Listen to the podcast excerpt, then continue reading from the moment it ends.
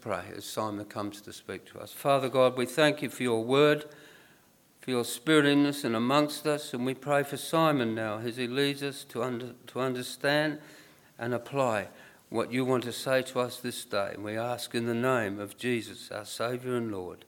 Amen.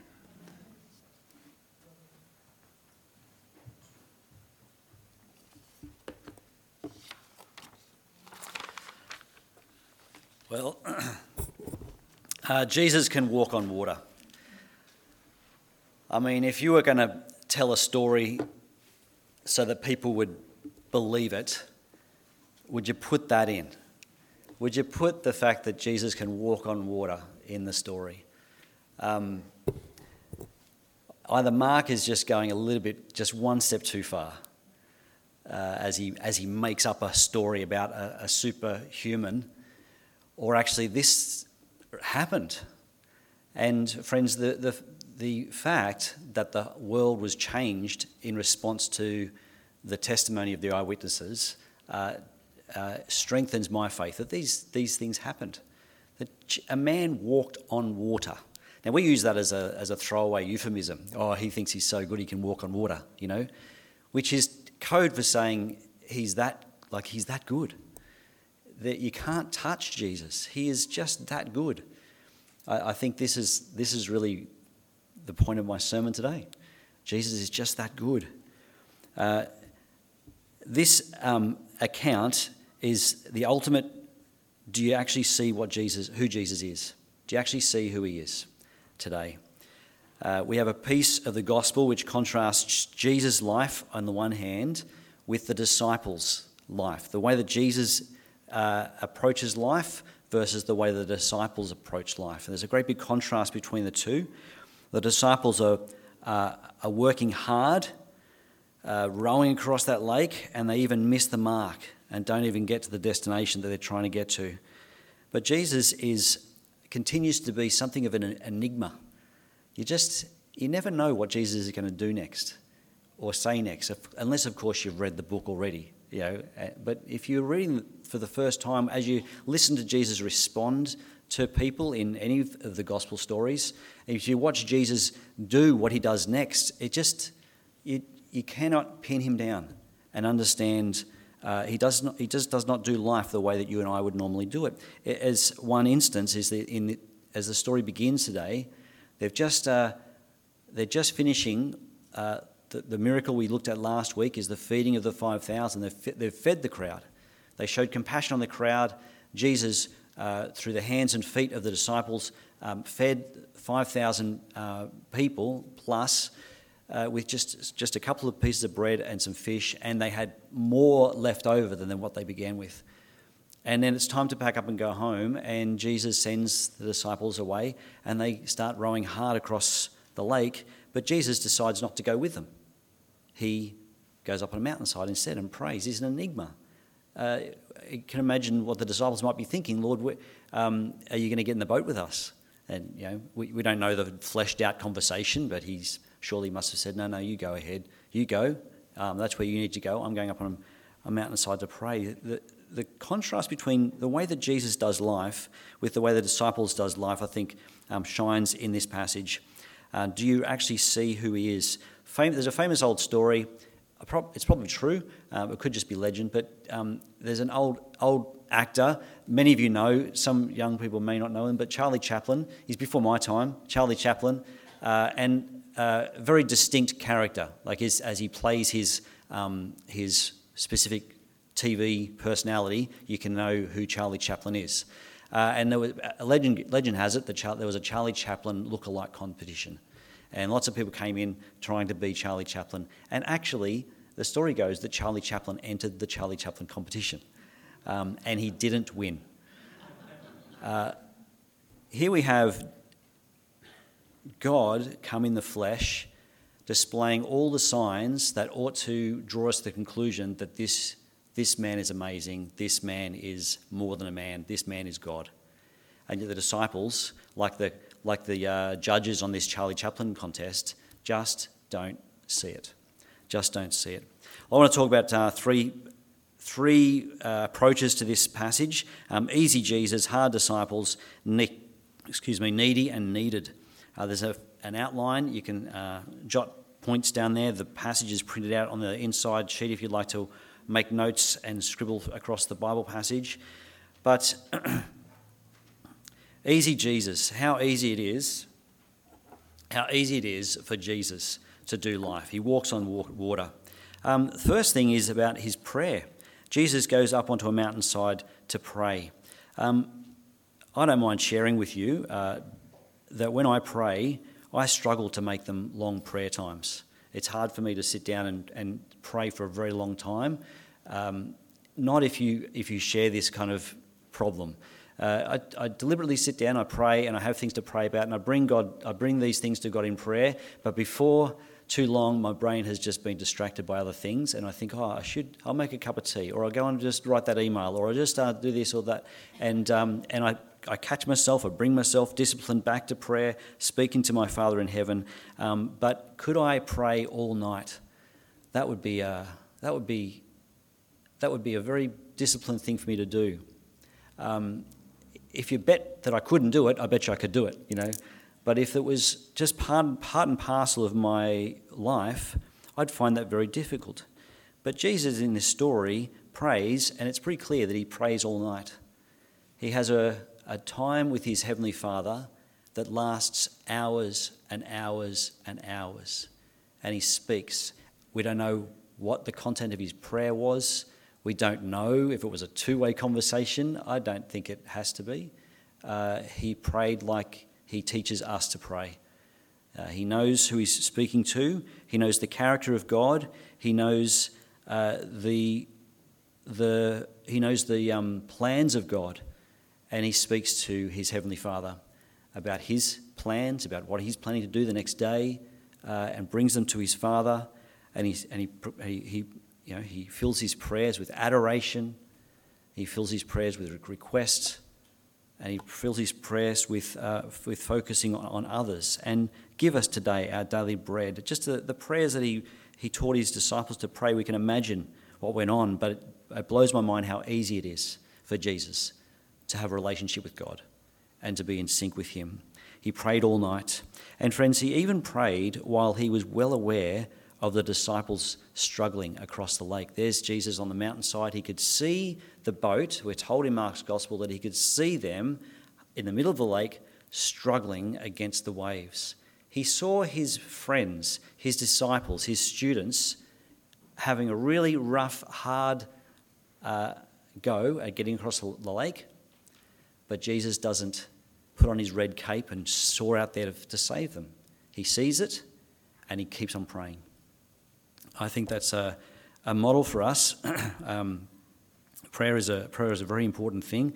Uh, and also that when God, God sees you struggling, his, his next action is not necessarily to swing out there and save you from whatever you're wrestling with. So Jesus, uh, easy Jesus, is an easy prayer. His relationship with God become, is very natural.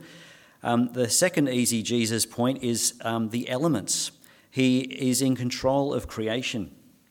He walks on water. It's just easy. Mark doesn't um, paint a flamboyant expression of it. He doesn't. He just states it. Jesus walked on the water and was going to pass by the disciples. It's easy.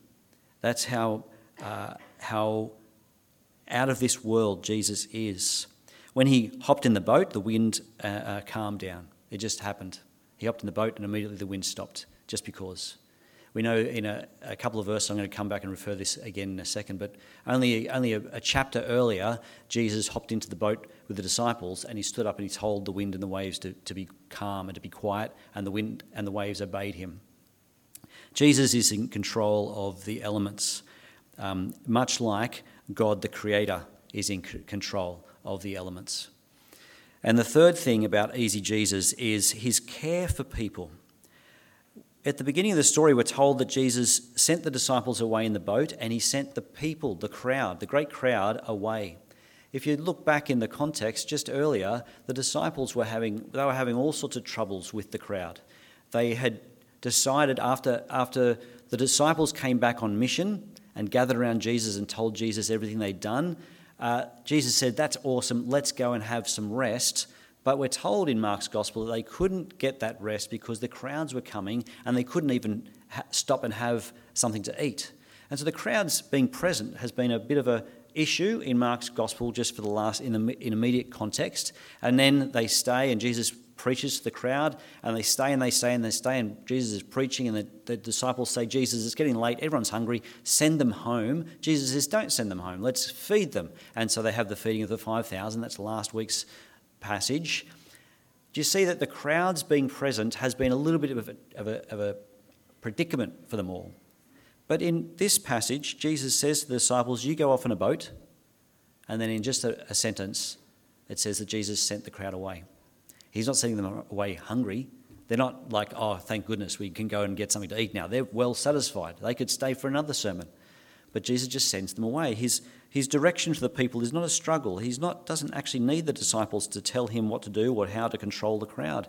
Just one man sends a crowd of 5,000 plus home, and off they go. When he gets uh, onto the lake, he's walking across the lake, and he see, he's about to walk past the disciples, and the disciples see him and they freak out. And Jesus, rather than keep on going um, uh, in a huff and think, oh, those fools, they don't know what they're talking about, he, he sees their terror and he turns around and he calms them down. He says, uh, he says uh, don't, be, don't be scared. Don't be scared, it's I. And, uh, and he calms down their hearts. And then when he gets to the other side, he's in the boat, he gets to the other side, and the crowds come, and we have another um, montage of many, many people just rushing to Jesus. And if we could just touch his cloak, then uh, everything will be fine. And he lets them do it, and, it, and, it's, and it's that easy for Jesus. He has this relationship with God that is um, that I'm jealous of. You know, he has a, a relationship with creation that I cannot have, and he has a power and care for people like nothing else. These things are just all easy for Jesus. Piece of cake. Doesn't even break a sweat in all of these situations.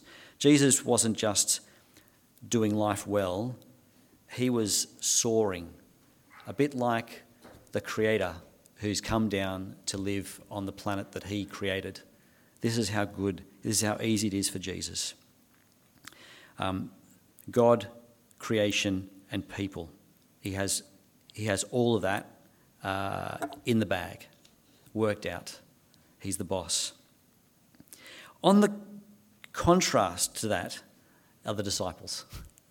and you have to giggle at, uh, at the, the great contrast. We have the, the hard disciples. Uh, they were straining at the oars to get across the other side of the lake. They were hard at work. Getting across that lake was hard for them. Now, that's fine. They're human. We don't want to uh, criticise them for being human. We praise and glorify Jesus for being God. We're not going to criticise them for being, um, for being human. But I just I want to draw the attention back to that story a chapter ago when, G, when, when Jesus had, been, had finished preaching to a crowd, and then he, he said to the disciples, Let's go to the other side. Let us go to the other side. So, first thing, is that Jesus made the decision that we should cross over. Okay, I'm, I'm referring to a, a passage uh, just uh, uh, um, in chapter 4, the end of chapter 4.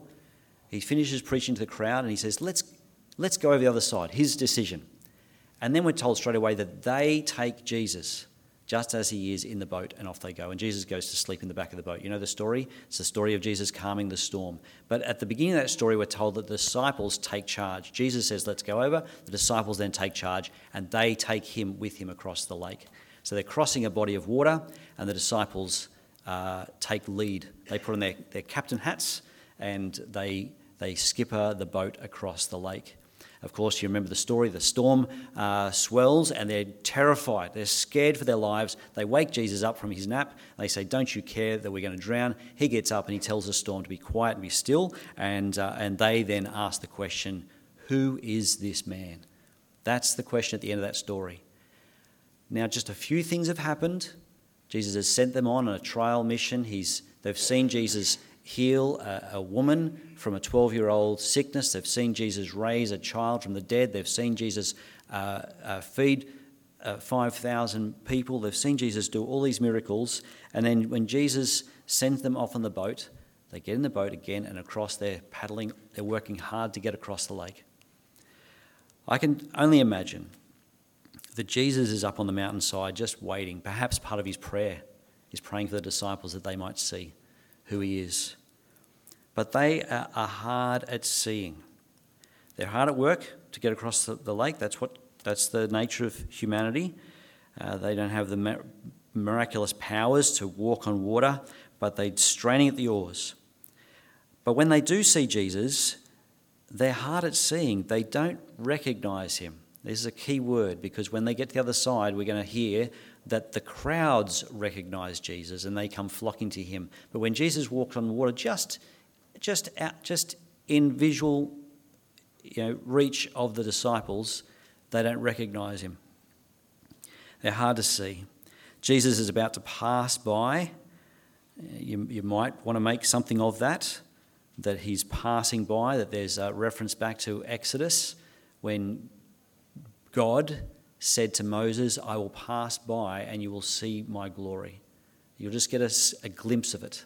I'll cover your eyes. You'll just get a glimpse of my glory. Here, we don't, we don't have the disciples being, their eyes being covered. Jesus is going to go by and, and, and display all his glory of walking on water. But rather than recognizing Jesus to be God in the flesh, they think, they presume that he's a ghost. Their mind goes straight to myths and legends, not to truth and reality this is an out of this world thing, must be a ghost. If they were living in the middle of America, they'd probably think it was an, an alien, a UFO. Um, cheap jab at America, I apologise. Uh, love you, brothers over there. Um, but Jesus then stops and says, Take courage, it is I, don't be afraid. Just as you could make something of the passing by of Jesus, who's passing by the boat, uh, you could make something of the it is I phrase, that in the Greek uh, it is literally I am. He says, I am.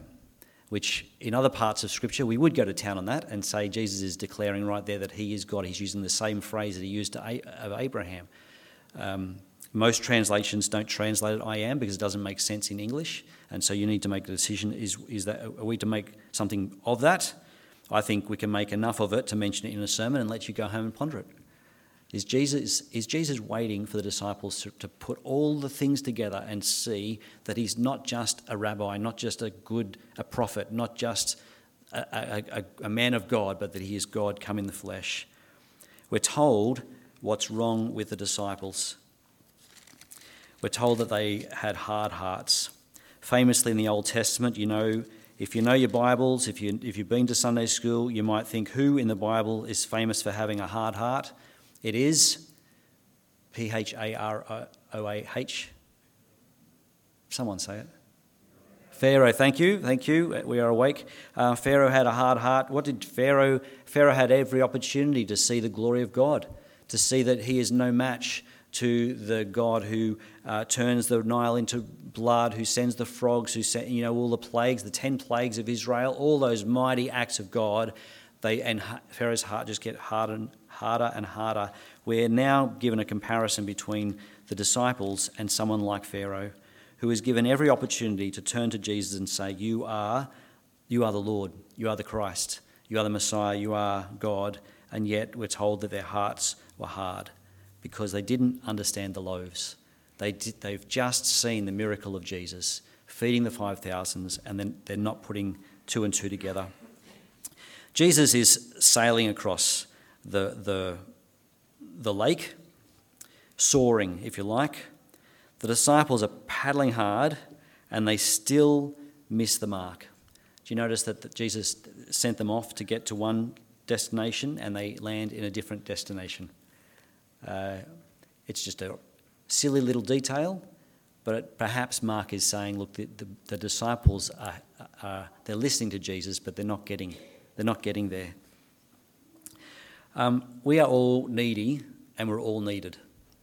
When you get to the last part of the story and uh, the crowds from the other side of the lake, they recognize Jesus and they come from all over the place um, bringing their sick and their, their, their needs, and all the crowd are needy and they need Jesus. Uh, one thing a friend of mine taught me once uh, is that you and I, we are all needy. We're all needy. Uh, when, you, when it comes down to it, we all want things from other people. But we're all needed as well. It's a wonderful pastoral um, piece that I'm sharing with you that doesn't have a direct correlation here, but I'll just throw it out there that uh, we're not all just needy, we're also needed. Um, but we're all not just needed. We've got to recognise that we are all, each of us, needy, and that's how, that's how we uh, can relate with one another. But in the context of this story, the hard truth of the matter is that when it comes to us and Jesus, we are not needed. We're not needed. The disciples are not necessary for Jesus' ministry. He got across the lake on his own. He's healing the crowds on his own. He could have fed the 5,000 on his own, but he invites the, the, disciples in. He sent the disciples on mission. He, uh, he, he, he finishes the journey across the lake with the, with the disciples in the boat rather than write them off and think, You can't even recognize me. You think I'm a ghost, and write them off. No, he gets in the boat, says, Take care. Take courage. I want you to see who I am, and I want you to be on mission with, with me. The hard truth is that we are not needed by God, but God invites us to travel with Him and to do ministry with Him. We need Jesus, the one whose relationship with God is, is unbroken, that his connection with creation is as one with power and might, and with the one whose care for people is second to none. We need him. That's the relationship between us and Jesus. He doesn't need us, we need him, but he invites us to be in a relationship with him, to do life with him.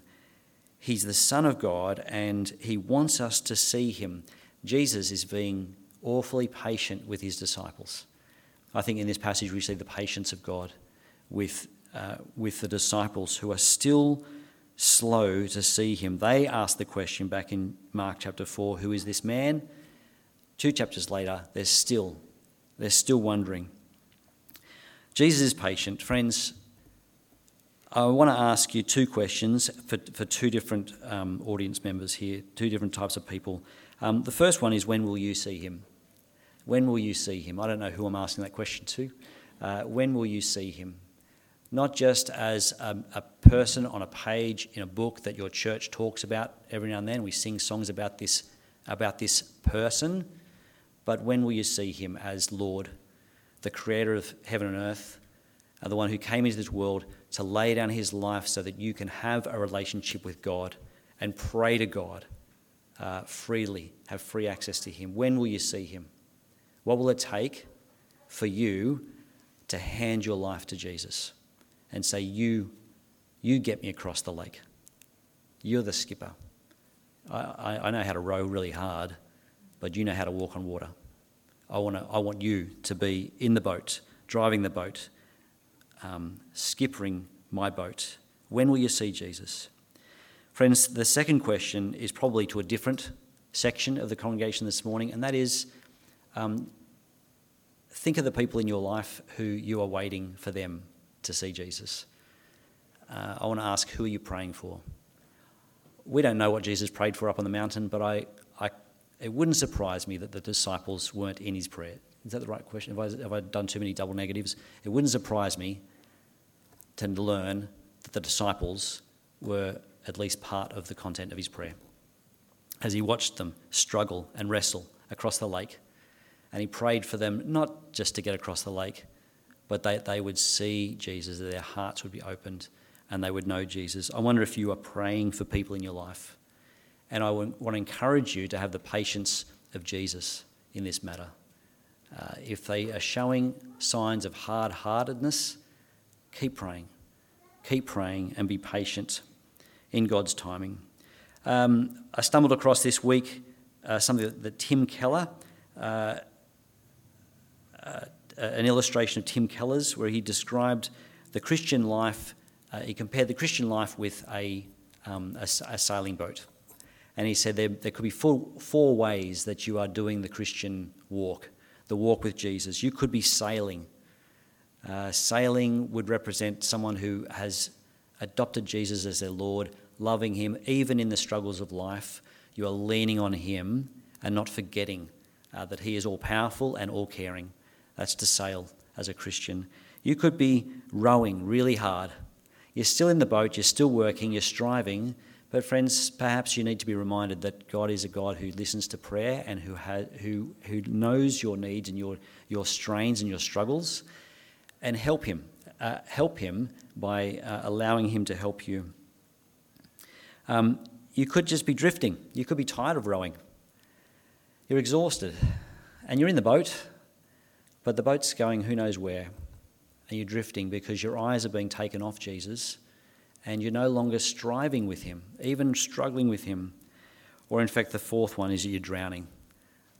It's the, the, the, um, the, the eyes of faith that see who Jesus is and what He means to you are long uh, in the past, and the fact that you're here to today in church is perhaps a miracle. Um, friends, the way out of this is not to row harder, but it is to put the sails up and turn to Jesus and to live for Him. Do you see Him and do you love Him and do you praise and worship Him? Let me uh, close in prayer and praise of who Jesus is. Father, thank you so much for the stories of Jesus, the accounts that we have here in uh, Mark's Gospel as well as the other Gospels. And this story, Lord, uh, hits us in the face of wondering really who do we say Jesus is? Father, I pray that you'd open our eyes. Lord, help us to see what is true and to respond truthfully to that.